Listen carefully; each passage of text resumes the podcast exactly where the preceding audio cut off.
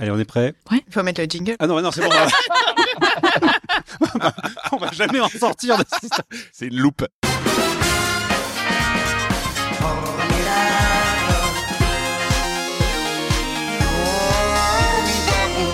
Bonjour, bonsoir, salut et surtout bienvenue dans une époque formidable, une époque où la NASA développe une fusée à propulsion nucléaire bimodale capable de rejoindre Mars en quarante-cinq jours, une époque où la reine Beyoncé renonce à ses beaux principes pour un concert à vingt-quatre millions de dollars à Dubaï, une époque où un aventurier deux point zéro simule une panne avec son avion pour le cracher sur une montagne et cartonner sur YouTube, une époque où un fabricant d'armes américain lance sur le marché un fusil avec chargeur automatique pour les enfants. La nouveauté, c'est le chargeur automatique. On vit donc vraiment une époque formidable et nous allons encore une fois parler de sujets de société et de tendances, mais pas n'importe comment et pas avec n'importe qui. Je m'appelle Hervé, j'assure la présentation tournante de cet épisode et comme toujours, je suis accompagné de Samia dont le cœur bat la chamade un mercredi sur deux. Oh, salut! Et d'Alex dont la vie est une longue story Instagram. Oh, c'est bien fait, bonsoir! Et tous les trois, nous avons le plaisir de recevoir Alix Van Pée. Ouais. Bonsoir Alix, on est ravis de t'accueillir dans une époque formidable puisque tu figurais sur notre shortlist d'invités oh. dès qu'on a lancé ce podcast. Avec oh. Beyoncé. Devant Beyoncé, j'espère. Elle n'était pas dispo, s'il te plaît. Car toi aussi, tu décryptes l'époque. On te retrouve notamment du lundi au jeudi dans vingt-huit minutes sur Arte, l'une des meilleures quotidiennes du P A F, une émission d'autant plus captivante qu'elle garde le meilleur pour la fin. Oh, c'est gentil. Ceux qui savent auront compris l'allusion. Ah, c'est toi à la fin. Ah, j'ai compris, je crois. Avant toute chose, as-tu déjà été l'invité d'un podcast ? Je suis en train de m'étrangler. Ah bah ça commence très bien. C'est un concours, c'est ça, c'est celui qui va s'étrangler le plus. Non, je ne crois pas. Non, mais je, je n'ose pas boire d'eau sur un plateau de télé, mais donc j'ose ici et c'est une très mauvaise idée. Est-ce que j'avais déjà participé à un podcast ? Non, juste à une émission de radio. Donc on est d'autant plus flattés de te recevoir. Je suis honorée. Mais avant de faire un petit peu plus ta connaissance, j'aimerais savoir quels sujets ont récemment attiré l'attention de mes camarades. Samia, de quoi vas-tu nous parler ? Des régimes détox. Mmh. Mmh. Et Alex, qu'est-ce que tu nous réserves ? Je vais parler de moi-même. Ah, quel bon sujet ! Et de Billie Eilish. Ah, tant mieux. Bon. Et comme j'anime cet épisode, je ne prends pas le risque de faire une chronique devant une professionnelle de l'exercice. Samia, Alex, la pression est sur vous. Euh, vas-y, c'est bon. Enfin... Chaud. Tout va bien. Ouais, ouais, tranquille, j'ai oui. même pas peur. Bon, Alex, ton empreinte numérique la plus ancienne que j'ai pu trouver euh, remonte à deux mille douze, alors que tu signais un article dans le petit journal point com. Oh. Alors, pas l'ancêtre de Quotidien avec Anne Barthès, mmh. mais le journal d'actualité des Français et francophones expatriés. Oui. Et dans l'article que j'ai trouvé, tu recensais notamment les meilleurs dance floors milanais. C'est vrai. Internet oui. n'oublie rien. C'est vrai. Non, mais tu as bien fouillé Internet et je ne sais même plus. Je suis en train de me demander le nom des clubs. Je me souviens que j'ai essayé de faire tous les clubs. Je les ai pas tous faits. Ah ouais. ouais. Source professionnelle. À l'entrée, à boule. Non, non, parce qu'en Italie, en fait, tu mets des hauts talons et c'est bon, tu rentres partout. C'est pas, c'est pas comme je le Berghain. C'est je pas. Voilà, la prochaine fois que je veux rentrer dans une boîte, je mets des hauts talons. Et non, non, je me souviens plus quel est le top, mais oui, ça va, c'est quand même sympa. C'était il y a quelques comme... années, donc oui, ça a pu changer de, de mode quand même. Exactement, ouais, ouais, ouais. C'était David Guetta qui passait, donc faut pas nécessairement aller dans les boîtes que je cite dans cet article. Mmh. Ok, ok. Non, mais tu parles de David Guetta en deux mille douze ? Oui. oui. Quand c'était... Quand période, ok. Alors, je t'ai ensuite retrouvé dans le magazine strasbourgeois Viva Cité. Oh. Ouais, il y a peut-être un jeu de mots d'ailleurs, Viva Cité. En deux mille quatorze... C'est un coiffeur, je crois. En deux mille seize, ton goût pour la comédie te pousse sur les planches où tu reprends le rôle d'Agnès Jaoui dans Un air de famille. Oui. En deux mille vingt, tu es toujours journaliste, mais dans le cinquième épisode de la troisième saison de Baron Noir. En effet. Tu as fréquenté les pages du Figaro, été reporter pour L C I et T F un et chroniqueuse dans l'info du vrai sur Canal+, avant de rejoindre la bande d'Elisabeth Quint dans vingt-huit minutes la saison dernière, si je ne me trompe pas. Tout à fait, et j'étais reporter aussi euh, chez Canal. Ah bah voilà, j'allais te demander justement s'il y avait des trous à combler dans le C V ou des corrections à apporter. Alors pas de corrections, non, non, juste j'étais aussi, enfin j'ai surtout été reporter chez Canal+ pendant quatre ans, oui, dans l'émission d'Yves Calvi. D'accord, voilà, c'est bien ça. Et ben bah, je t'ai vu sur scène. C'est ah pas ouais, vrai, vrai si. Non. Et ben bah, si. Mais comment est-ce possible ? bah, J'ai vu euh, un, air de famille. un air de famille. Ah ouais. Et, euh, et c'était tout près d'ici, dans le onzième d'ailleurs, je crois. Hein. Oui, oui, c'était dans le onzième. Ouais. Euh, mais. Alors ça, c'est incroyable. Voilà, et alors, qu'est-ce que tu en as ? On va faire des briefs maintenant. Non, non, pas vraiment, parce qu'il y a longtemps. Mais j'ai un très bon souvenir. Ah, c'est vrai ? Ouais, ouais, vraiment.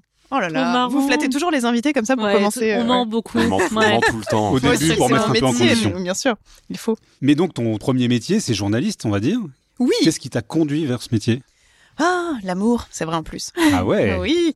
Des euh... croustillants tout de suite. Déjà, voilà, on a Samia qui a, a Samia avec des étoiles dans les yeux. T'as dit le mot amour, elle a fait oh putain, c'est une histoire croustillante. Je veux savoir, je veux savoir. Non, mais il se trouve que je me suis totalement perdue dans des études d'économie avant, enfin voilà, dans une école de commerce, et puis j'avais fait un double diplôme en Italie, où euh, j'ai commencé à fréquenter un garçon qui lui-même était journaliste et qui donc euh, m'a fait découvrir ce métier passionnant, qu'il était bien plus que euh, la supply chain, hmm. par exemple. Donc euh, oui, c'est ça qui m'a menée au journalisme. D'abord des petits articles web, et puis ensuite euh, un master, et puis voilà, des tas de reportages. D'accord. Et parmi tous les sujets que tu as eu l'occasion de traiter, euh, notamment dans vingt-huit minutes, y en a-t-il un qui a particulièrement retenu ton attention ? Mais c'est toujours le même qui me revient, mais je ne sais pas pourquoi. Ah si, la matière noire. Parce que c'est apparemment un grand mystère scientifique. Pourtant, normalement, je ne parle pas du tout de ça, mais là, il se trouve que des tas de scientifiques, en ce moment, planchent sur cette matière noire, qui est une matière qui nous transperce visiblement. Il y a de la matière noire en nous, en ce moment, tout autour de nous. Mince. oui, oui, c'est yeah. ça ne se voit pas. Mais... Et donc, visiblement, ça remettrait en cause la loi de la gravité. Je n'ai rien compris à ce sujet, mais le fait de savoir que de la matière noire me traverse, et voilà, qu'il y en a partout autour de nous, en permanence, en fait, ça, ça m'a... Je veux pas dire mindfucké, ça, ça, ça me... si tu peux si le dire, tu peux dire, dire mindfucké. Ça, ça m'a totalement mindfucké. Et alors, un autre sujet qui m'a marqué, mais qui n'aurait pas dû, c'est un sujet sur le tardigrade. C'est quoi donc ça c'est... Ah, par contre, je ne sais pas ce que c'est. C'est non. un animal... Je crois qu'on va t'inviter plusieurs fois. Dans... un animal microscopique. En fait, on dirait une tête de sac d'aspirateur avec des petites pattes. C'est vraiment l'animal le plus moche qui existe au okay. monde. Un peu et comme euh... un acarien, non ? Oui, c'est une sorte d'acarien, ouais. mais en plus moche. Il faut que vous tapiez... tardigrade sur euh, sur internet et vraiment ce ah mais c'est ce... pas ce truc qui est increvable qui peut euh, être dans le vide absolu et qui survit, c'est, c'est ça, ça ils en ont envoyé dans l'espace pour voir les pauvres. Donc là il y a des tardigrades en ce moment qui sont envoyés dans une soucoupe euh... et la personne qui s'est dit euh, eux on ouais. va les balancer dans l'espace, pourquoi on verra on verra bien mais, ce qui se passe. Mais ils sont grands, petits, c'est quoi, c'est, c'est genre minuscule, c'est, ah oui, alors, c'est comme un acarien. Ok. Ouais, même plus petit je pense, alors okay. désolé là vraiment scientifique. Mais, mais ça résiste à tout et oui. euh, ouais. Et la matière ouais, noire les traverse ou pas? Je pense bien. Oh, donc là, putain. en fait, il y a une, Personne une espèce échappe, de... C'est incroyable. Ça va exploser dans nos têtes, quoi. Tardigrade et matière noire, c'est beaucoup de choses d'un coup. Alors, si tu es curieuse de l'époque, tu es également passionnée de culture et tu m'as confié aspirer à devenir critique d'art. Ah, et oui. tu pratiques aussi le chant lyrique, mais oui. pas seulement. Pour les plus curieux qui nous écoutent, je recommande un détour sur ton compte Instagram pour ah. t'entendre interpréter au piano avec justesse et talent Wuthering Heights de Kate Bush. Je l'ai vu, je suis allée la regarder. Celles et mmh. ceux qui connaissent la chanson euh, sauront que c'est quand même pas n'importe qui qui peut s'aligner. Je t'ai vu en concert, non. Ah ben, Misso, mais non, non j'achète. Bah, oui, pourtant, c'était mon nom de scène. C'était complet, mais vraiment, très bon souvenir. Non, mais oui, oui, c'est une autre passion, ouais. Alors, parmi toutes ces activités, y en a-t-il une que tu préfères ou, comme disait Évariste Désiré de Forges, la variété est la source de tous nos plaisirs et le plaisir cesse de l'être quand il devient habitude. Hmm. Non, je ne pense pas. Moi, j'aimerais justement n'être fascinée que par un domaine. Là, en ce moment, c'est le chant lyrique, mais j'ai toujours fonctionné par phase. Donc, j'ai eu des phases théâtre, euh, des phases chant, des phases journalisme et j'ai l'impression que j'aimerais un jour quand même trouver vraiment ma voix. Ouais, te fixer mais, sur quelque ouais, me chose. Fixer, mais là, c'est un espèce de roulement assez agréable. Mais j'aime beaucoup ouais, le chant lyrique et, euh, et ce qu'on en fait aujourd'hui avec de la techno notamment.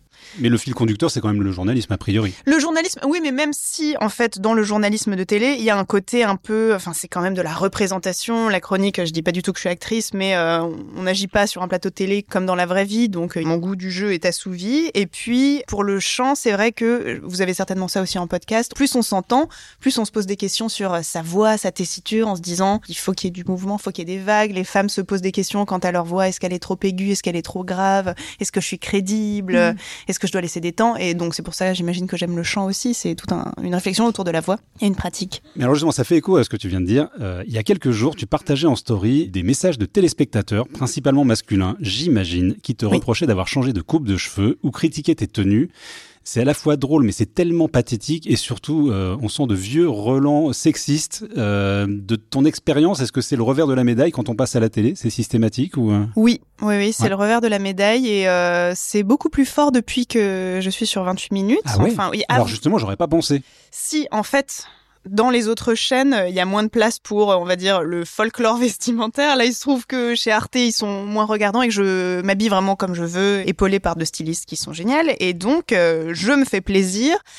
Et je suis effarée de voir les messages que je reçois, et je suis désolée, je ne veux pas faire de généralité, mais il se trouve que c'est systématiquement des hommes. Non, je suis désolée, je déconne l'autre fois. ça, non, mais j'essaye d'en rire, mais vraiment, enfin, je, j'en ai discuté justement cette semaine avec des amis qui sont, bon, alors, soit une qui est chanteuse, d'autres journalistes, pour leur demander, donc je suis vraiment pas un cas à part, et ce qui est vraiment triste, c'est que, en fait, il n'y a pas de place pour autre chose que la féminité mainstream. Alors, j'ai vu que la réaction de certaines journalistes, c'est de jouer la carte du masculin, ce qui est une option, c'est pas l'option que j'ai envie de prendre, ni euh, l'ultra-féminité. Et donc, j'en suis venue à me poser des tas de questions en me disant, mais ces personnes refusent qu'on existe par nos choix vestimentaires. On m'a dit, pourquoi tu t'es coupé les cheveux? Pourquoi essayes-tu d'être masculine? Hein? Ensuite, des tas de messages. Je me dis, il y a quand même des personnes qui font la démarche d'aller chercher mon nom pour ensuite me dire que mon style ne leur va pas. Et ensuite, gentiment, ils me disent, mais bénévolement, si tu veux, je peux te donner des oh conseils. Non, mais c'est, c'est vraiment, non, mais c'est lunaire. Et j'essaye. Il faut pas que ça m'atteigne. Toutes les journalistes me disent, voilà, c'est normal. Mais j'en non, parle avec normal. des hommes. Non, non, c'est pas normal. Non, c'est pas normal. Non, pardon, c'est pas normal. C'est, mais je veux dire, c'est, c'est fréquent. Courant, ouais, voilà. C'est courant. Mais j'en ai parlé avec des hommes qui m'ont dit que eux ne reçoivent absolument pas ça. Mmh, oui. Donc, euh, c'est quand même bien triste et c'est assez révélateur. Pourtant, j'avais une remarque sur la dernière cravate de Xavier Mauduit. Tu lui passeras le message. je, je, je transmettrai. Elle était très belle, non? C'était la bleue. Elle était magnifique. Justement, je me demandais si cette passion du journalisme pouvait s'altérer, si quelque chose pouvait te donner envie d'arrêter. Est-ce que, par exemple, ce genre d'interaction avec un public un peu étrange pourrait, euh, si ce n'est te dégoûter du journalisme, au moins t'éloigner des plateaux? Non, je me dis que ça, c'est le revers de la médaille parce que euh, bah, c'est la chance aussi d'être exposé qui fait que certaines personnes euh, derrière nous envoient des messages. Euh, mais non, ça me ferait jamais fuir. Euh, et puis, on reçoit aussi des tas de messages de personnes euh, qui nous remercient pour nos chroniques. Enfin, voilà, on oui, a, y a ça aussi. Majoritairement des bons retours. Mais pour la première fois, oui, oui, le fait d'être confronté à des haters... Euh, Même si c'est pas vraiment des haters, en fait, pour l'instant. Enfin, si, il y a certaines personnes qui sont vraiment malveillantes, mais d'autres qui sont juste paternalistes et, et en ouais. fait, qui nous prennent pour des objets parce qu'on est des femmes. Et donc, euh, mais ils me feront jamais. Non, non, ils gagneraient. Je, je, en fait, il faut juste que je ne les écoute pas, mais c'est plus facile à dire qu'à faire. Et c'est juste un travail sur soi, à mon niveau. Et puis ensuite, avec d'autres femmes, on va essayer de réfléchir à ce sujet pour que les mentalités changent et qu'on nous regarde différemment. Je me suis posé des tas de questions sur, ouais, sur ce ouais. sujet. Je me suis dit, est-ce que s'habiller de manière extravagante à la télé, est-ce que c'est pas une, une mauvaise chose quand on est une femme? Parce que ça veut dire qu'on attire l'attention sur comment oh. on est habillé. Enfin, je, je suis allée très, très... Ouais. Mais je sais pas, parce enfin, que... Après, je comprends que tu sois posé la question, parce que c'est sûr que ça doit être tellement lassant de recevoir ce genre de message. Oui. Donc, je comprends que tu sois posé la question, mais... Non, je pense faut... pas que ce soit une solution. Non, faut pas changer pour autant. Mais bon, en fait, oui, c'est juste un miroir déformant, la télé, ou euh, dans la rue ou dans la vie, si tu t'habilles comme ça un jour, tu auras une personne qui va te faire une réflexion. Bah là, il y a des pics à un million, je sais pas combien. Enfin, sur Arte, il ouais, y a ouais. des grosses audiences, et donc tu reçois plusieurs messages de cons, qui mmh. ne restent que des cons. Non, depuis que je passe à la télé, en fait, il y a des tas de petites choses que, enfin, que j'acceptais. Je suis pas en train de devenir radicale et insupportable, mais.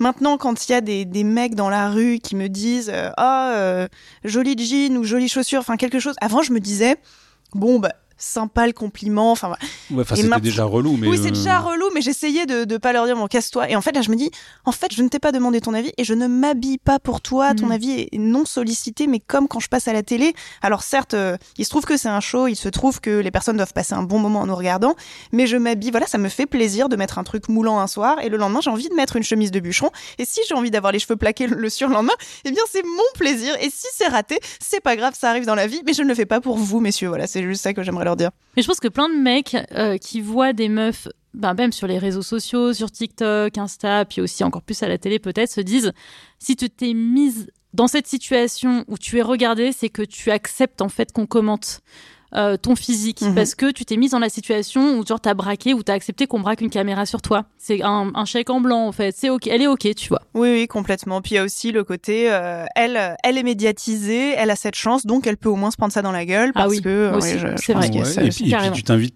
Enfin, tu t'invites, évidemment, chez les gens. Donc, du coup, tu leur appartiens un tout petit peu. Je pense qu'il y a oui. aussi un peu de ça, quoi. Non, c'est sûr. Il y a un sentiment de proximité très, très, très fort. Et les quelques fois où j'ai rencontré des gens dans la rue qui me connaissaient par Arte, eh bien, certains étaient, euh, oui, très amicaux, euh, me parlaient. Il y a même une dame qui m'a dit, bon, bah, à tout à l'heure. Et je me suis dit, mais c'est qui?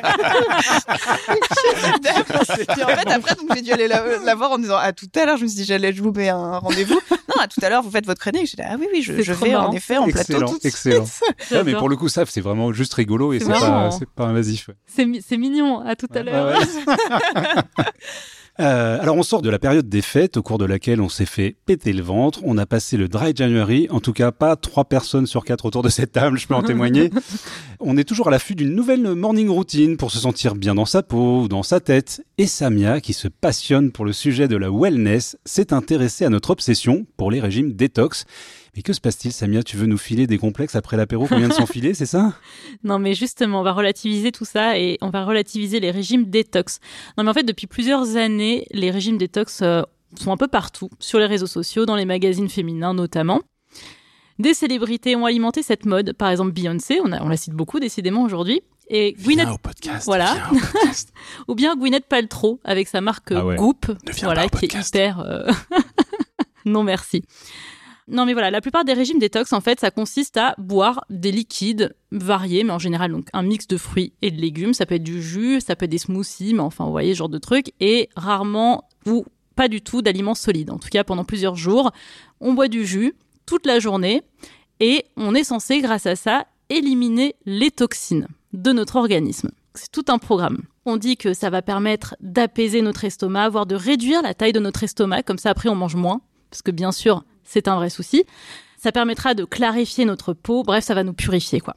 Et le marketing est efficace parce que si on se sent coupable d'avoir un peu mal mangé pendant quelques temps, il suffit de détoxifier notre organisme pour le remettre à zéro, en fait. Donc, et mieux euh, recommencer, quoi. Et mieux recommencer, souvent, effectivement. Donc, l'industrie mondiale des jus détox, donc je parle juste des jus détox parce qu'il y a des industries euh, vraiment autour de ça, hein. Il y a des entreprises qui vendent des jus détox. Ça représentait cinq milliards de dollars en deux mille vingt-deux. Je suis allée sur le site, c'est les jus P A F. La marque, c'est P A F. P A F ouais. Je connaissais les tequila P A F, mais les jus P A F. P A F le Là, chien. C'est les jus P A F. Donc, ils proposent une cure de jus avec donc, sept jus de fruits et légumes, une citronnade et deux shots par jour. Alors, deux shots de fruits et légumes, ah ouais, non, hein, bien sûr. C'est cru un instant quand même. Ah, non. Non. On est sur euh, du liquide, mais du, du liquide euh, sain. Attention. cent trente-deux euros pour une cure de trois jours. Ah oui. Donc, les jus, euh, ils ont des noms euh, absolument charmants comme le jus bonheur, le shot élévation ou encore le jus gratitude. Je vais vous dire la composition du jus gratitude. Ouais, j'ai envie. Concombre, pomme, épinard, céleri, jus de citron, spiruline. J'espère que vous êtes plein de gratitude. Ça commençait hein. bien, mais euh, ça s'est gâté quand même. Surtout spiruline à la fin. Donc ça, ça fait huit cent quarante-deux calories par jour. Donc je rappelle que euros. Mm-hmm, cent trente-deux euros pour trois jours. Hein. Donc ça fait huit cent quarante-deux calories par jour. Je rappelle que normalement on doit être, bon ça dépend, mais entre deux mille et deux mille cinq cents calories par jour. Donc ça fait vraiment... Et donc il faut juste, ouais, on ne Là, mange rien, ah, on tout. ne boit que ça. Non, t'es huit cent quarante-deux calories par jour, fournies exclusivement par du jus et rien d'autre. Donc là c'est quand même plus de deux fois moins de calories recommandées par jour, euh, si on prend la fourchette basse en plus, hein, de, des calories dont on a besoin tous les jours. Hein. Ah ouais, ça dépend en plus des gens, donc... Euh... En janvier, Gwyneth Paltrow a partagé sur Instagram une... Alors attention, là, il y a du solide. Là, on a droit à du solide. Oula. Une salade au saumon détox. Donc, la recette fait partie de son kit Gétox seven day Reset Kit. Donc, il comprend vingt recettes et plusieurs poudres à base de super aliments. Donc, on retrouve par exemple une super poudre détoxifiante ou encore des protéines en poudre vegan. Et donc, ce kit coûte cent quatre-vingt-quinze dollars pour une semaine. Bon. Mmh. Et surtout, on a le droit de manger quand même un repas solide par jour. Donc, euh, je vous dis, franchement, Elle sympa, Gwyneth, on, est gâtés, hein, on est gâtés. Donc, bien sûr, les régimes détox, ça peut être attrayant. Peut-être que ce que je vous ai dit n'était pas, pas très... Vraiment. Très voilà. Non, c'est pas très mais sexy. Mais ça peut l'être, figurez-vous. Surtout venant d'une personne qui fait des bougies à la cyprine. Oui, franchement, je suis pas, pas vraiment en mode... J'ai un casser aussi dans ta boutique. Voilà. Ah ouais, il y a tout. Alors, le problème, c'est que c'est difficile de prouver toutes ces affirmations. Donc, le fait que ça purifie l'organisme, qu'on puisse éliminer des toxines. Il y a quelques études qui ont été réalisées sur le sujet, qui ont montré, soi-disant, que les régimes détox amélioraient la détoxification du foie et que ça éliminait des polluants de notre corps. Mais ces études ne sont pas très fiables parce que les échantillons étaient trop réduits et les méthodologies discutables. En plus, les régimes détox, en fait, ça n'a aucun sens médicalement parlant, le fait d'éliminer les toxines du corps. En fait, si les toxines s'accumulaient dans notre corps et qu'on ne pouvait pas les éliminer, bah, on serait mort en général, ou alors on serait dans une situation médicale très très compliquée qui nécessiterait une intervention d'urgence. En fait, notre corps... Ouais. C'est juste pour purifier ton sang, en fait, quoi. C'est un ouais, peu enfin... juste à ton sang qui va... Enfin, qui... Mais en fait, surtout, notre corps... Il a plein de, de Il a filtres. Des organes ouais, qui sont faits pour ça. Exactement. Ouais. Il a des organes qui sont faits pour ça. Les reins, le foie, On la peau. On a un organisme, en fait. Exactement. C'est fou. Les reins, le foie, la peau, euh, la vessie, tout ça, c'est capable d'éliminer les toxines et les déchets produits par notre corps parce que le corps est une belle machine. Il y a encore peu d'études qui prouvent que les ingrédients phares de ces régimes détox, comme le citron et le vinaigre de cidre, accélèrent le métabolisme et aident à éliminer les déchets de l'organisme plus rapidement. Ça, donc, on ne peut pas vraiment le prouver.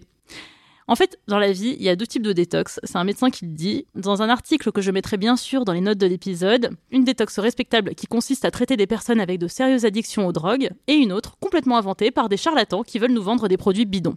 Mais en général, normalement, quand on parle de détoxifier, en fait, c'est des personnes qui ont ingéré beaucoup de drogues et qui sont vraiment dans un état très très critique. Hein. Donc les régimes détox sont une arnaque, ça sert juste à nous vendre des trucs dont on n'a pas besoin. C'est aussi la voie royale vers des troubles du comportement alimentaire. Des personnes peuvent devenir anorexiques parce qu'elles sont heureuses au début de l'effet que ça a sur leur corps, de fait de consommer moins de calories, peut-être qu'elles constatent qu'elles ont un, un ventre plus plat, peut-être qu'elles constatent au début qu'elles ont plus d'énergie, donc c'est un petit peu euh, motivant. Et puis, il y a des personnes aussi qui vont faire une sorte de régime yo-yo. Donc, ils vont binger pendant quelques jours plein de, plein de, plein de trucs, euh, comment dire, de la malbouffe, euh, des burgers, euh, des bonbons, et cetera. Et qui, pendant quelques jours, ensuite, vont faire une détox pour éliminer tout ça. Et donc, euh, ben, ça aussi, ça peut entraîner un trouble du comportement alimentaire. Il y a des personnes qui sont euh, à fond pour les régimes détox, mais pour perdre du poids. Et en fait, oui, on perd du poids, mais c'est parce qu'on consomme trop peu de calories par rapport oui, voilà, à nos besoins si journaliers. Si tu tournes à huit cent quarante-deux voilà. calories par jour, euh, oui, exactement. T'es faible, là. Voilà, par contre, tu peux être faible. Parce que justement, tu m'offres la transition oh, parfaite. Ça me fait avec plaisir, ce... écoute. Parce que est-ce qu'on se sent mieux après un régime détox ? Alors, il y a potentiellement un effet placebo. Il y a des personnes qui se disent « Non, mais c'est sûr, je vais me J'ai sentir bien. » J'ai dépensé huit cents balles, ah, je voilà. vais bien. Ah bah attends, tu peux. Et donc, il y en a qui vont avoir cet effet placebo, et donc ils se sont persuadés qu'ils allaient sentir bien. Donc effectivement, ils s'auto-convainquent que c'est le cas. Il y a des personnes qui sentent qu'elles ont plus d'énergie, non pas parce qu'elles ne font que boire du jus toute la journée et que du jus, mais en fait parce que souvent, en général, peut-être c'est des personnes qui sont attirées par ces régimes-là qui vont manger souvent des produits gras, très sucrés, ultra transformés, qui peuvent avoir un impact négatif sur notre niveau d'énergie. Par exemple, avec des produits très sucrés, vous connaissez les sugar rush, donc sur le coup, on a beaucoup, beaucoup d'énergie. On a une augmentation donc du sucre dans le sang très, très rapide, et puis d'un coup, ça baisse, et là, d'un coup, on perd toute notre énergie.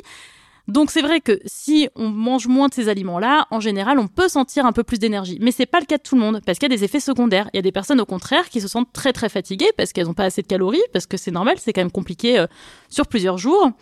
Il y a des personnes aussi qui ont des maux de tête, d'autres deviennent très irritables, et d'autres ont des problèmes gastro-intestinaux, et je ne rentrerai pas dans les détails. Et tu peux même être dépressif à cause de ça, en fait. T'as des en gens plus, qui tombent en dep ah bah. Vraiment total parce que t'as un manque de sucre et que ton corps te dit, bah, il te manque un truc, mec, là. Et t'es genre, non, tout va bien. Ah, le sucre bien. Et le gras, elles sont les deux associés. C'est là, où, là, c'est là où, justement, le côté euh, addictologie rentre mm-hmm. là-dedans aussi. C'est comme tu sais que t'es accro au sucre d'une manière ou d'une autre, et que ton corps en réclame parce qu'il a l'habitude d'eux, et que tu lui donnes pas sa dose, effectivement, il y a ce rapport-là, et à ce moment-là, on va te dire, bah justement, c'est la détox. C'est ça. Mais ça marche pas aussi facilement que ça, non. C'est pas A plus B, c'est pas un et truc... Et l'industrie euh... agroalimentaire qui connaît la formule magique oui. pour trouver le bon équilibre entre sucre et gras pour que tu sois complètement accro. Complètement, ça c'est clair. Donc si on tient vraiment, c'est ma conclusion, si on tient vraiment à faire un régime détox, il vaut mieux faire ça, c'est un docteur qui le dit, sur trois jours maximum pour éviter les carences.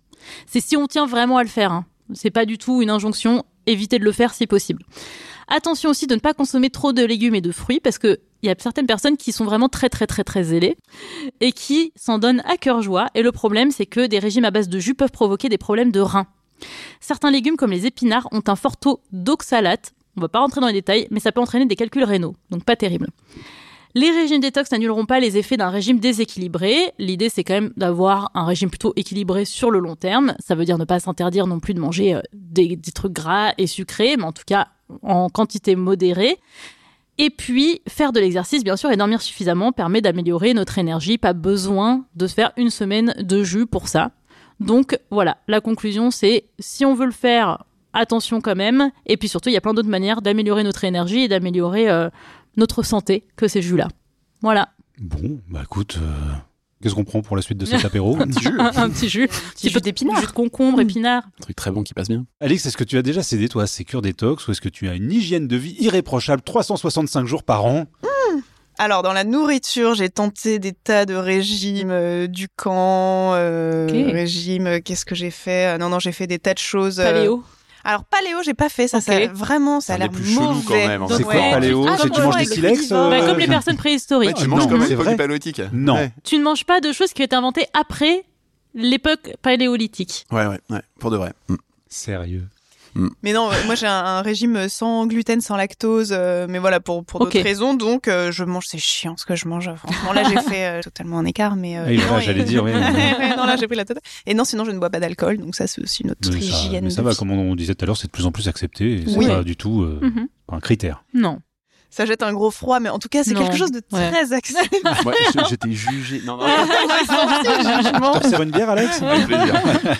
Je le disais tout à l'heure, tu es passionné de culture et dans le magazine Bastille, tu as récemment écrit une chronique à propos des militants écologistes qui ont aspergé des tableaux de sauce tomate ou de soupe. Tu me préciseras euh, si Mais besoin. Les deux, les deux, il y a ouais, eu un peu deux. de tout. Ouais. Euh, qu'est-ce que t'ont inspiré ces actions militantes ?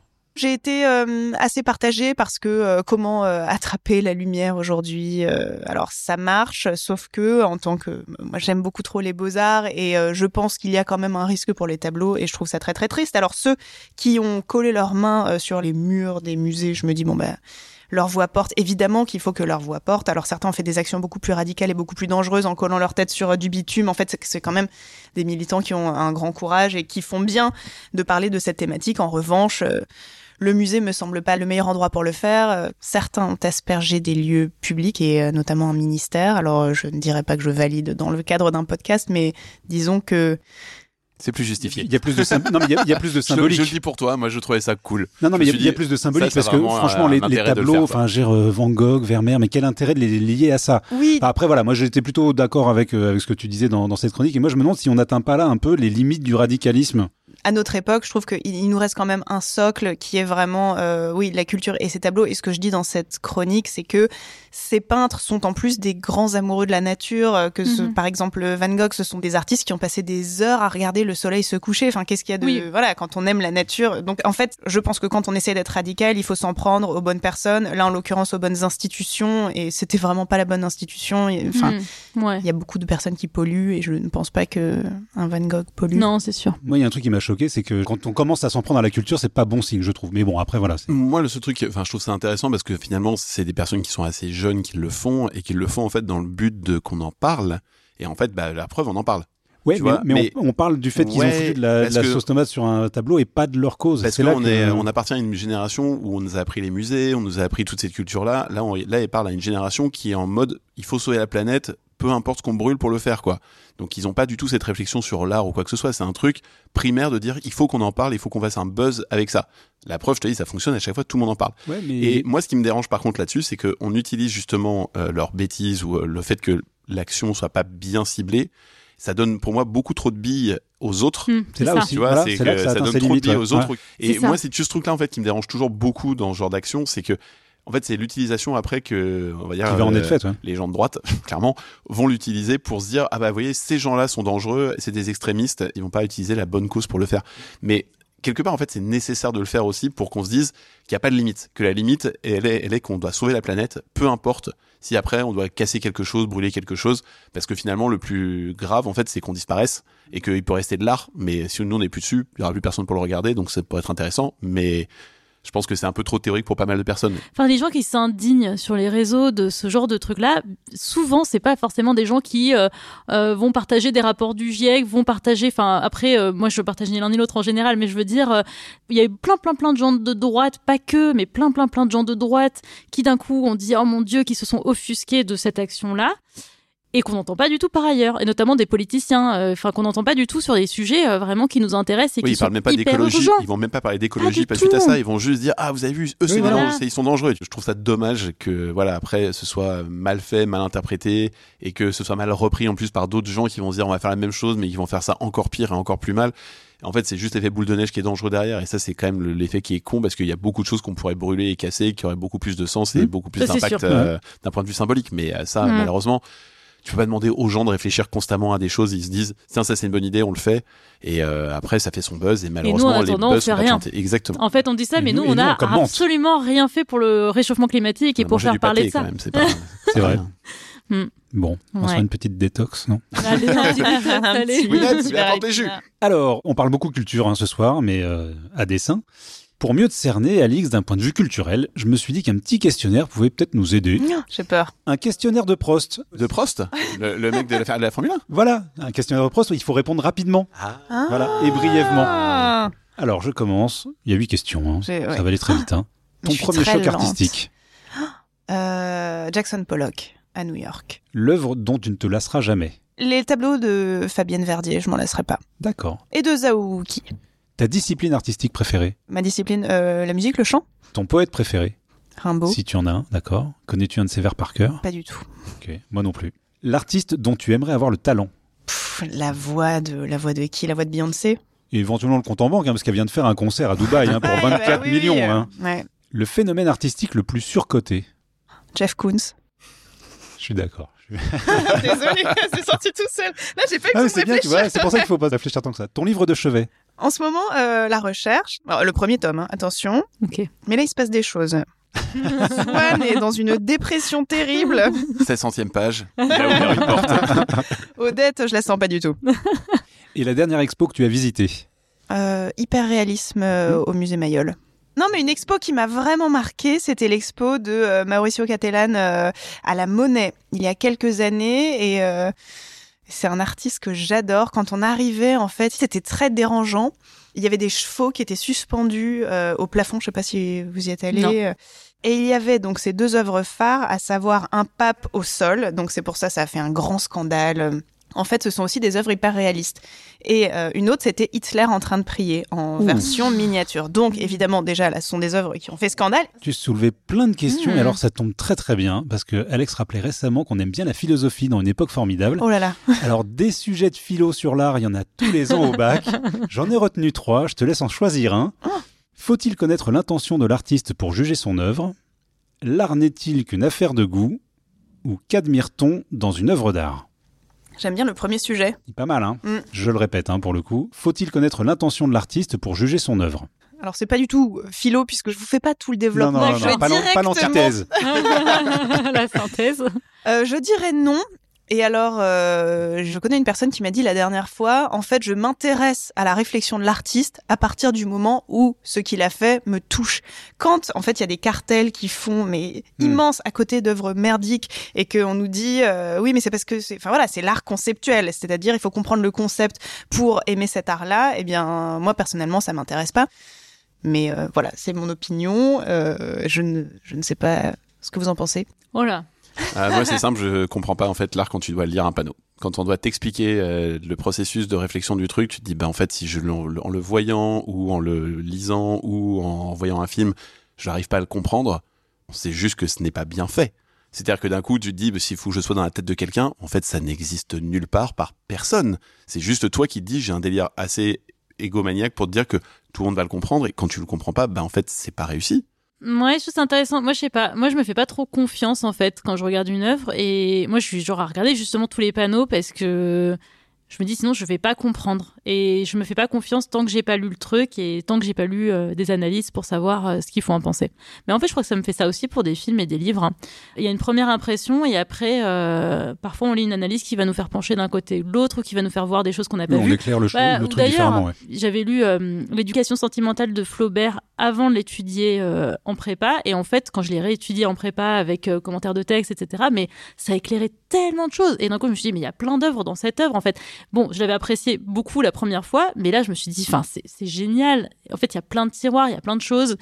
Mais t'avais apprécié la première fois. J'avais on apprécié. T'a pas filé un truc oui, non, non. Euh, je me suis pas dit au début, incompréhensible. Non. Et à l'inverse, et alors, moi, c'est pour ça aussi que j'aime bien Maurizio Cattelan, c'est que lui, il n'explique jamais ses œuvres. Eh ben, on a des bah rêves, les gars. Les, les, hey, notes, les notes d'épisode, celles-là, elles sont collector. Hein. Et c'est moi qui m'y colle à chaque fois. Super. Désolée. Bon, Alix, tu es aussi passionnée de musique et nos goûts musicaux peuvent en dire long sur nous. Et c'est comme ça, je crois, qu'on va en apprendre un petit peu plus sur Alex avec sa chronique du jour.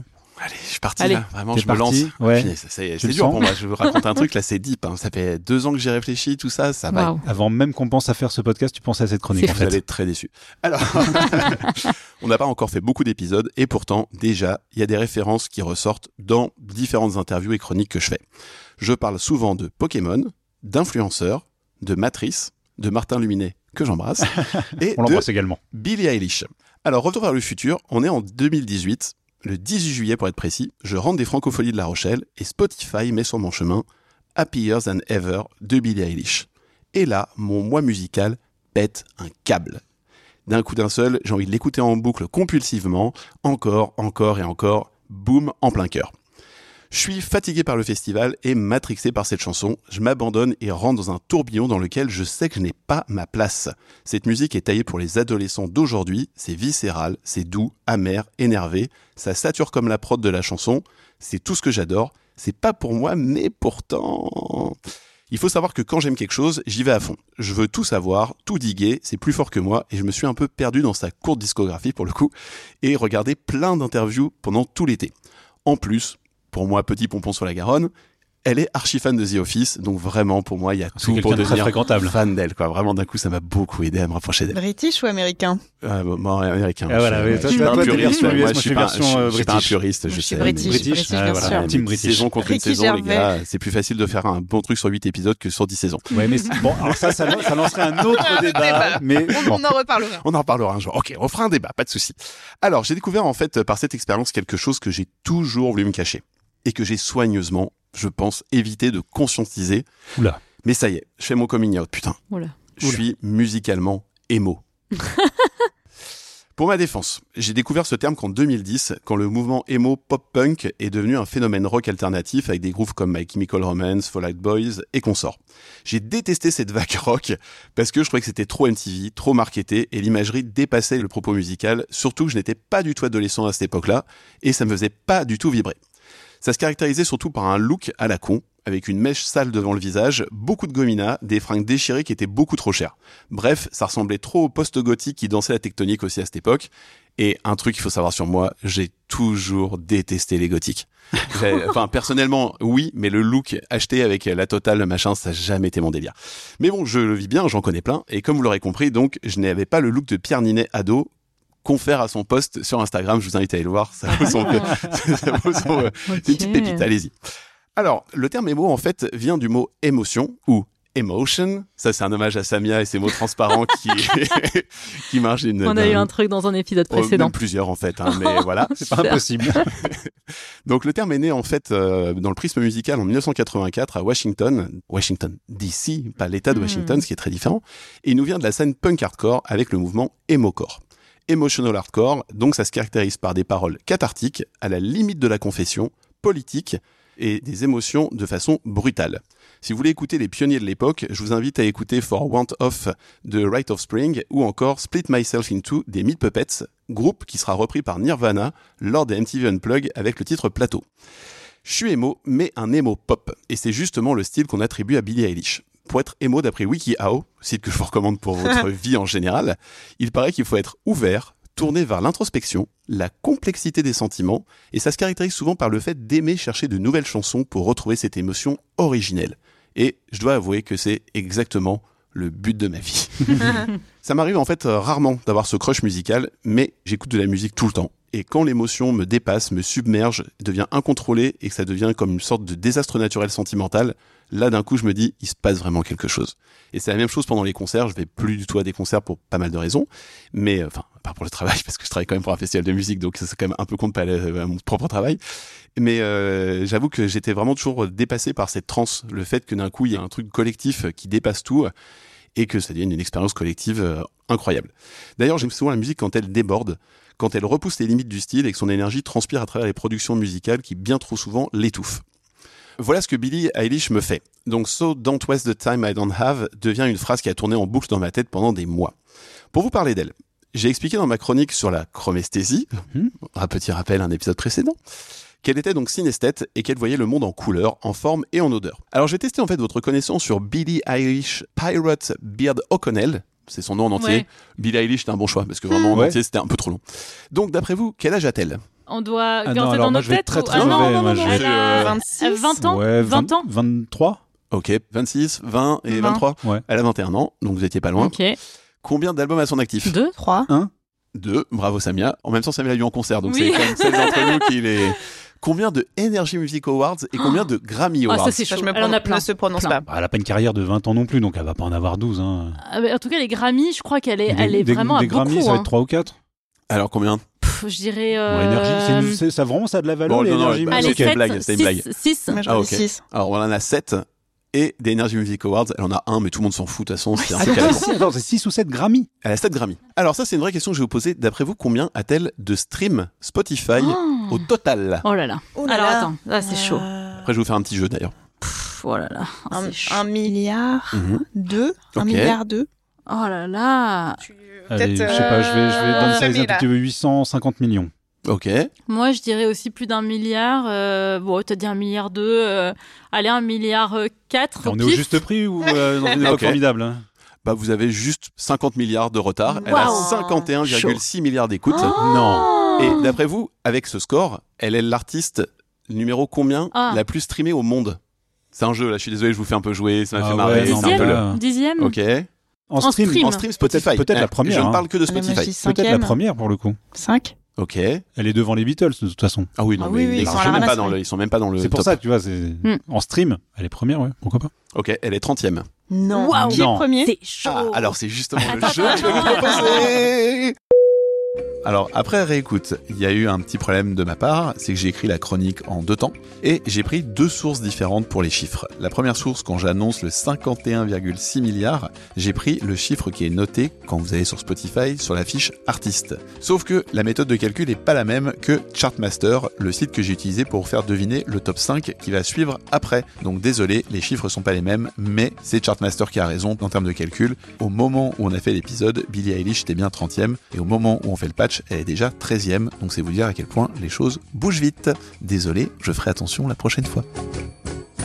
Alors, c'est parti. Je vous donne en fait le top cinq. D'accord? Oh non, on essaie de donner le top cinq. Alors, du rap, c'est sûr.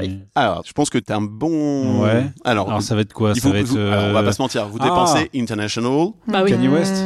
Alors, il est dans le top dix, mais ah. il n'est pas dans le top cinq. Alors, Drake. Drake. Non. T'as dit quoi? Drake. Eh, j'ai dit Drake aussi. On l'a dit en même temps. On l'a dit en même temps, ouais. Et donc Drake avec cinquante-cinq milliards. Vache. Alors le deuxième. Lady Gaga. Elle n'est pas dans le top dans le top cinq, non. Euh... Alors, le deuxième, en fait, je pense que je vais vous donner le nom. Et le pire, c'est, c'est que je pense pas. Que vous ne savez même pas qui c'est. D'accord, c'est des faux streams, peut-être. Ah non, non, pas du tout. C'est ah. un artiste juste d'Amérique du Sud qui cartonne en ah, fait. Ah, un... ah si. Non, attends, est-ce qu'il est d'Amérique du Sud? Non, c'est pas. Ricky Martin. Non. non Titi Me Pregunto, c'est. Je sais pas. Un pseudo? Non, non, c'est ah, un attends, morceau. Que... Ah, peut-être que tu l'as. Alors c'est Bad Bunny. Oui. Bah oui, c'est ça. Ouais. Mais j'écoute en boucle son morceau Titi Me Pregunto. Bah voilà, tu fais partie donc des quarante-neuf oh milliards d'écoutes qui, lui, qui lui sont euh, voilà. Alors troisième, c'est une femme. Taylor Swift. Exactement. Ah mais par contre, on, on tombe d'un coup, c'est-à-dire qu'on passe de Bad Bunny qui a quarante-neuf milliards, Taylor Swift, on tombe déjà à quarante milliards. Hmm. Ouais. Ça et donc va. Elle est quasiment ex aequo avec un autre artiste qui est un homme. Qui a... Anglophone. Ouais. Oui, c'est, hmm. c'est, c'est pas. Ah. Il a une particularité. Ed Sheeran. Oui, bien joué. Putain, je suis trop forte de deux déjà. Et le dernier, c'est un homme encore. Quelle origine? Alors, euh, américain. Euh... Vraiment gros, gros tube. Sean Paul. Non, non, non, non, non. non. Je suis même pas sûr que ça me top euh, gros euh, tube américain. C'est vraiment quelqu'un qui est dans tous les feats en ce moment. Il est dans le top cinquante ouais, depuis ouais, j'écoute peut-être musique, cinq ou sept ouais, ans. Peut-être que je connaîtrais pas. Oh si, oh, si, si, vraiment. Tu ne non, peux pas ne pas connaître. C'est la Pharrell. Euh... Ah, il sort avec une... une... Toi qui aimes bien les potins. Son titre phare a fait plus de quatre milliards d'écoutes, un truc comme ça, lui seul. Mais euh... moi, j'avais posé une question beaucoup plus euh, terre à terre. Il est, il, est, il est blanc, il est noir. Ah, The Weeknd. Mais ah, oui. bien sûr, ah, évidemment. Il est cinquième. Okay. Eh ouais, il est cinquième. D'accord. Bravo. Il est cinquième avec trente-huit milliards. Vache. Dingue. Okay. Voilà. Bon, je reviens ça... pas que Billie Eilish soit que trentième. Bah ouais. Mais vraiment, justice pour Billie Eilish. Justice pour Billie voilà, Eilish. Vraiment, je suis scandalisée. Alors, pour parler de Billie Eilish, donc, qui est trentième. Donc, par Loser. Mon, tra... oh, nul. Donc, par mon travail, j'ai eu accès à Soundcharts, qui est donc une plateforme, en fait, qui recoupe des centaines de data et qui prédit l'évolution que va avoir un projet musical sur le temps. Ça sert vraiment à des programmateurs de musique, ça sert à des gens de radio pour se dire, est-ce qu'il y a quelque chose qui se passe autour de l'artiste? Et c'est vraiment, bah, graphiquement, tu le vois. C'est affreux. C'est horrible. En statistique, Billie Eilish, elle a trois cent treize millions de fans sur tous les réseaux confondus, de toutes les plateformes confondues. Donc pour cinquante et un milliards d'écoutes, c'est ouais, pas mal. Ouais. Une augmentation de zéro virgule six pour cent sans actu. Quand elle ne fait rien, toute sa popularité augmente de zéro virgule six pour cent tout le temps. Alors là, c'est là où c'est intéressant. Elle est écoutée par soixante-dix pour cent de femmes. Ah ouais. quarante pour cent de ses écoutes, c'est les dix-huit vingt-quatre. Ouais, pas étonnant. Ça me surprend pas. Il n'y a ouais. que cinquante pour cent qui est anglophone. Ah ouais. Mm-hmm. Ouais, en même temps, c'est, c'est une sorte internationale. quatorze pour cent espagnol. Et que okay. deux pour cent français. Ah ouais, voilà. Dingue. Spotify est disponible dans cent soixante-dix-huit pays. Ça, c'est important de le savoir quand même, justement, pour voir un petit peu à, à qui on parle. Billie Eilish est la plus écoutée aux U S A, avec trois virgule huit milliards d'écoutes, deux virgule six milliards d'écoutes sur YouTube aussi, et vingt-huit millions de followers rien que sur Instagram. C'est vingt-huit millions de followers qui la suivent sont américains. Deuxième pays qui la suit, c'est, d'après vous huh. Oh ah, là je, là. Vous, je vous challenge hein, ce soir, vous avez vu ah, la Norvège, je vous fais jouer un Canada, peu. Canada, mais ça va pas être très... Euh... Non, je cherche un ah, gros pays quand même. Brésil, parce que Brésil, il y a... Brésil, la Russie, Russie. Non. La Chine. Non. Ah, la Chine n'a pas Spotify. L'Inde Non. Gagné. Non. Eh oui, tout à fait. Incroyable. Le deuxième, la loi des chiffres, hein. Le deuxième ouais. pays qui écoute le plus actuellement Billie Eilish est donc l'Inde avec un virgule quatre milliard d'écoutes. Et un truc qui est intéressant par contre, c'est que d'un coup on tombe que à un virgule quatre million de followers sur Instagram. C'est, c'est quand même petit, euh, hein. Suivi par les Royaumes-Unis et le Mexique. Donc voilà, tout ça vous parlez de moi un petit peu, de ma personne, mon ego, ça me fait du bien et je peux faire enfin mon coming out émo et vous inviter à réfléchir à quel type d'auditeur vous êtes.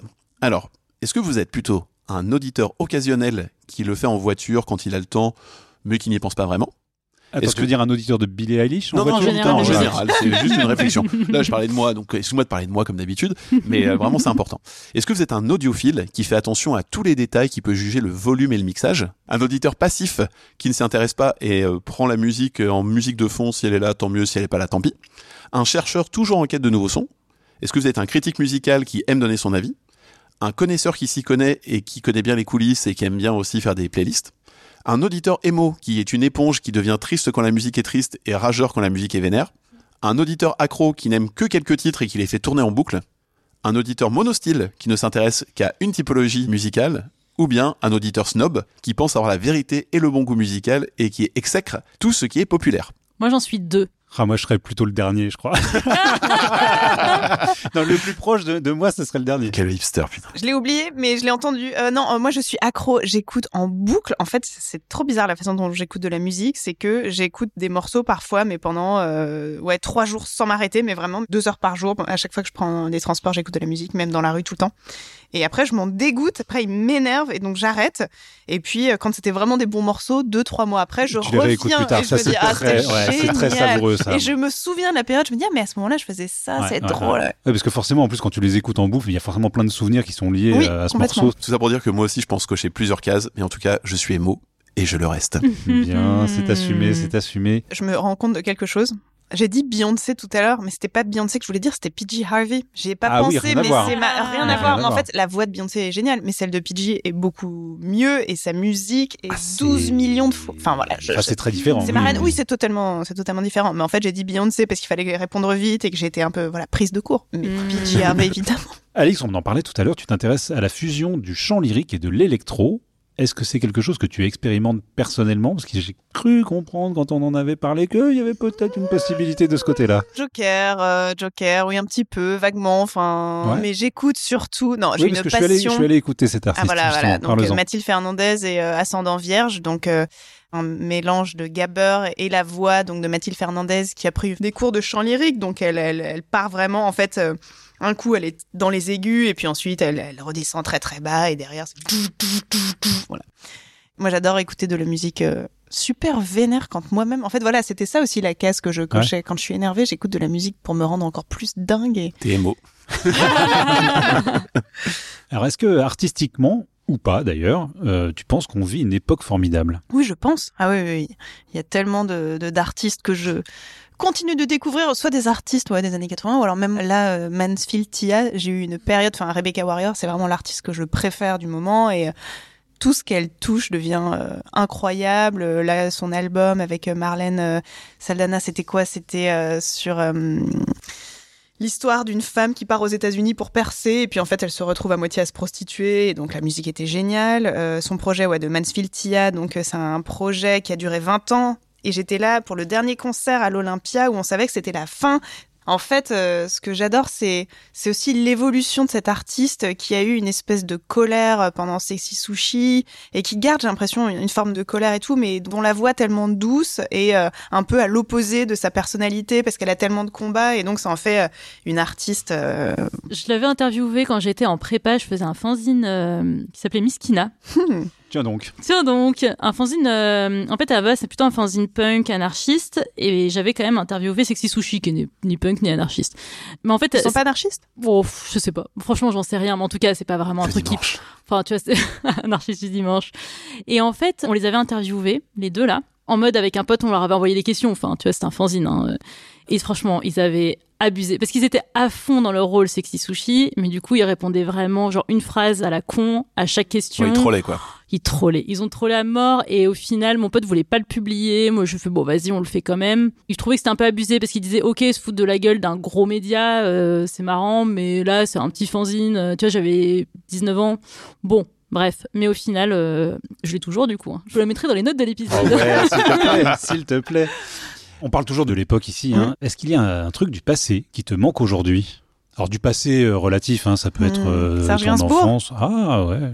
Il me manque beaucoup. D'ailleurs, j'ai très envie d'aller voir cette expo à la B P I sur... Euh, en fait, ils ont sorti ces manuscrits de sa maison rue de Verneuil mmh. et ils les ont exposés... Euh, Donc, euh, manuscrits gribouillés sur ces morceaux. Et c'est drôle parce qu'apparemment, ils vont à l'encontre des idées reçues selon lesquelles Gainsbourg, en fait, écrivait très, très rapidement sans réfléchir. Moi, à chaque fois, on, me, je sais pas, on m'a raconté douze mille fois cette histoire, comme quoi il avait écrit un album, enfin, les paroles d'un album sur un bateau en une nuit, qui travaillait comme ça. Euh, ça, c'est la légende de la musique. C'est, oui, voilà, c'est la légende. Nelson, il a mis deux ans, trois ouais. ans à le faire. Voilà, donc, euh... et, c'est, et en fait, apparemment, dans cette exposition, il parle de tout son amour pour euh, les mots, comment les mots s'entrechoquent, son amour pour la, la langue, les temps, enfin...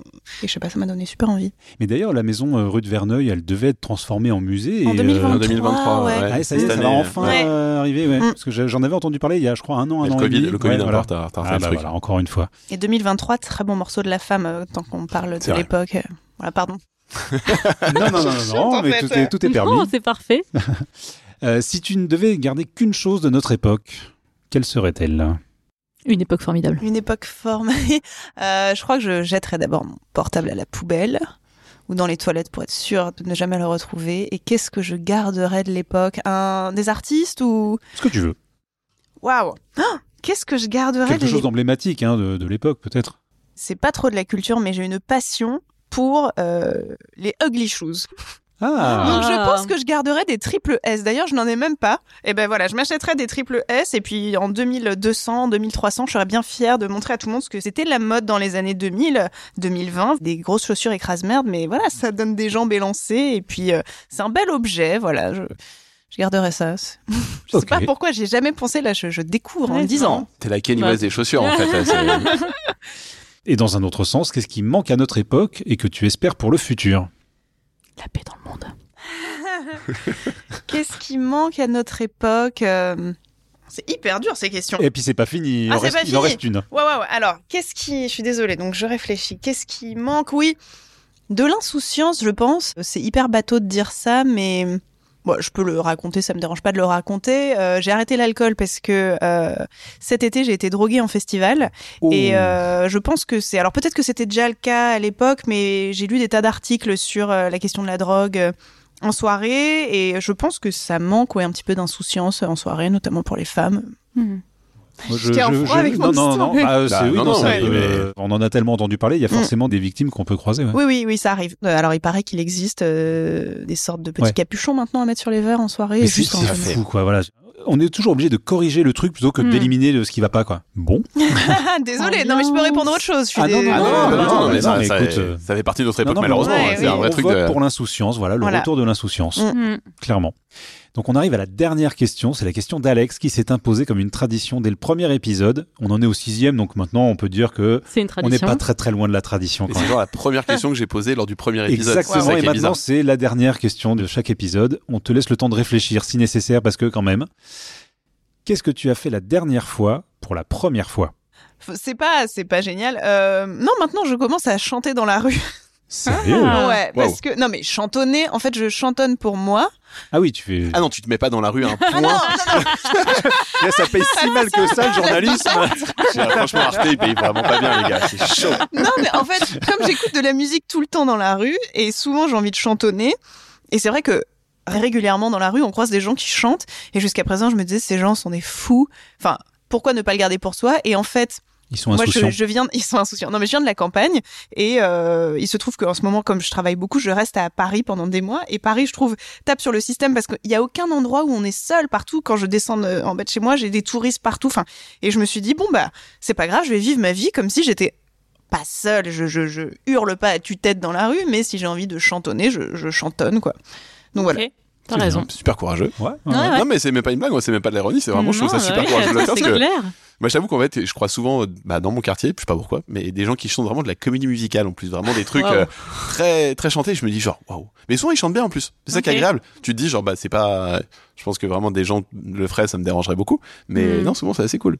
Donc, Alix, c'était notre dernière question. Car une époque formidable, touche à sa fin, mais on va pas se quitter sans quelques recommandations culturelles, ah. ou non, qui font l'actualité ou pas, car on enregistre avec un petit peu d'avance. Donc je te laisse réfléchir à ce que tu pourrais nous proposer pendant qu'Alex et Samia s'y collent. Qui commence ? Euh, moi, je vous recommande le roman de Mourad Winter qui s'appelle « L'amour, c'est surcoté ». Mourad Winter, c'est un stand-upper, auteur et euh, enfin ex-stand-upper, je crois, qui donc a écrit ce livre. Et en fait, c'est très drôle parce que c'est vraiment genre des punchlines sur punchlines sur punchlines. Et au bout de, du compte, ça ne parle pas que de ça. Il y a vraiment du fond derrière. Ça parle vraiment d'une relation homme-femme avec beaucoup de blagues. Et en plus de ça, je vous invite vraiment à le suivre sur Instagram. Pour moi, c'est la personne la plus drôle sur Instagram de très loin. Oula. Waouh. Alors moi, c'est un podcast américain. Pour changer. Original. Ah ouais, qui s'appelle If Books Could Kill. Magnifique accent. En fait, c'est un podcast de Michael Hobbs qui fait Maintenance Phase et quelques autres, qui est super fort. Il le fait avec un co-animateur dont j'oublie le nom là tout de suite, mais à chaque fois, ils prennent des best-sellers d'aéroport, des livres qui sont un peu, entre guillemets, faciles à lire, qui ont été vraiment un grand, grand succès euh, public. Par exemple, le plus récent, euh, Les hommes viennent de Mars, les femmes viennent de Vénus, vous voyez ce genre de bouquin. Et en fait, ils débunkent le livre. En gros, euh, ils reviennent sur ce que raconte le livre, ce qui est vrai, ce qui est faux, ce qui est souvent faux, en fait. Et c'est génial parce que bah, c'est un énorme travail journalistique euh, derrière. C'est super drôle. En même temps, ça fait passer des vraies infos, du coup. Et euh, ça fait relativiser plein, plein de bouquins qui ont vraiment cartonné ou qui peuvent toujours aussi euh, cartonner aujourd'hui. Et c'est vraiment génial. Ok, alors euh, dimanche dernier, je voulais voir Tar, le film avec Kate Blanchett qui a l'air génial, pareil. Sauf qu'il dure deux heures quarante et que je manquais un petit peu de temps, donc je me suis rabattu sur le film de Baya Kasmi, Youssef Selem a du succès. Ça raconte l'histoire d'un écrivain joué par Ramzi Bedia dont le roman, comme le titre l'indique, a du succès, sauf que ça ne l'arrange pas du tout parce que malgré ses dénégations, son roman est très très très inspiré de sa famille. Il se fait immédiatement griller par ses frères et sœurs, mais il est prêt à tout pour que ses parents ne le lisent pas. L'histoire est ainsi parsemée de paradoxes assez savoureux. Ramzi est vraiment excellent dans le rôle du mec imparfait, tiraillé par ses contradictions et qui revendique le droit à la médiocrité. Les personnages secondaires sont très bons, à commencer par Noémie Lvovsky, qui est irrésistible dans le rôle de l'éditrice de Ramzi. Je l'ai presque réussi, hein. Le petit bémol, c'est que, comme beaucoup de comédies françaises, j'ai regretté que la mise en scène soit un peu plate et la photo pas terrible. Mais à côté de ça, c'est à la fois drôle et touchant. On passe un très bon moment. Le film est sorti le dix-huit janvier, alors dépêchez-vous pour le voir en salle ou guettez-le quand il fera son apparition sur les plateformes. Alix, à ton tour, as-tu une suggestion pour celles et ceux qui nous écoutent ? Deux, j'ai le droit ? Allez, Allez, ça nous fait plaisir. Ouais.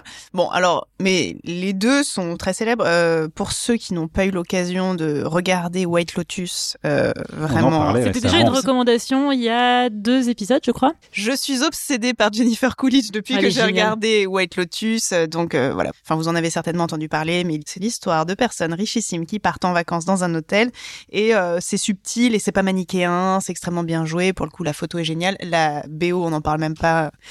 Et recommandation littéraire, c'est un, un vieux livre que j'ai lu cet été et pareil qui me hante, qui est Léo de Hurlevent. Je ne sais pas si vous l'avez lu. Et en fait, c'est Kate Bush qui m'y a mené puisque hein son morceau voilà, parle de cette histoire. Et en fait, c'est une histoire d'amour et c'est toute une, une histoire aussi autour, euh, autour de la folie. Et les personnages sont géniaux parce qu'à la fois très cruels et à la fois compréhensibles et... Euh Qu'est-ce que j'ai pleuré ? Qu'est-ce que c'est beau ? Non, c'est vraiment, c'est l'un des, des romans les plus beaux que j'ai lus de toute ma vie, quoi. Donc, euh, je vous le conseille. Et bon, on n'en passera pas à côté. Merci beaucoup, en tout cas, Alix, d'avoir accepté notre invitation. Merci on a beaucoup. passé un très bon moment avec toi. Je rappelle qu'on te retrouve du lundi au jeudi dans vingt-huit minutes sur Arte, mm-hmm. ainsi que dans les colonnes du magazine Bastille, dont on parlait tout à l'heure. Vous retrouverez évidemment tous les liens utiles, ainsi que des infos sur les sujets que nous avons abordés dans les notes de cet épisode. Si vous aimez Une époque formidable, montrez-le en lançant la guerre des étoiles entre Spotify et Apple Podcast. Ça prendra trois secondes de votre temps et c'est quand même pas cher payé pour une heure de divertissement gratuit. C'est clair. Si vous aimez beaucoup Une époque formidable, laissez donc un commentaire en plus des cinq étoiles sur Apple Podcast. On se fera un plaisir de le lire ici. Et si vous aimez passionnément Une époque formidable, n'en faites pas un plaisir égoïste. Parlez-en autour de vous parce que c'est encore ce qui marche le mieux. Et suivez-nous sur les réseaux. On vous embrasse et on vous donne rendez-vous dans deux semaines si on a le temps. Salut. Salut. Salut. Salut.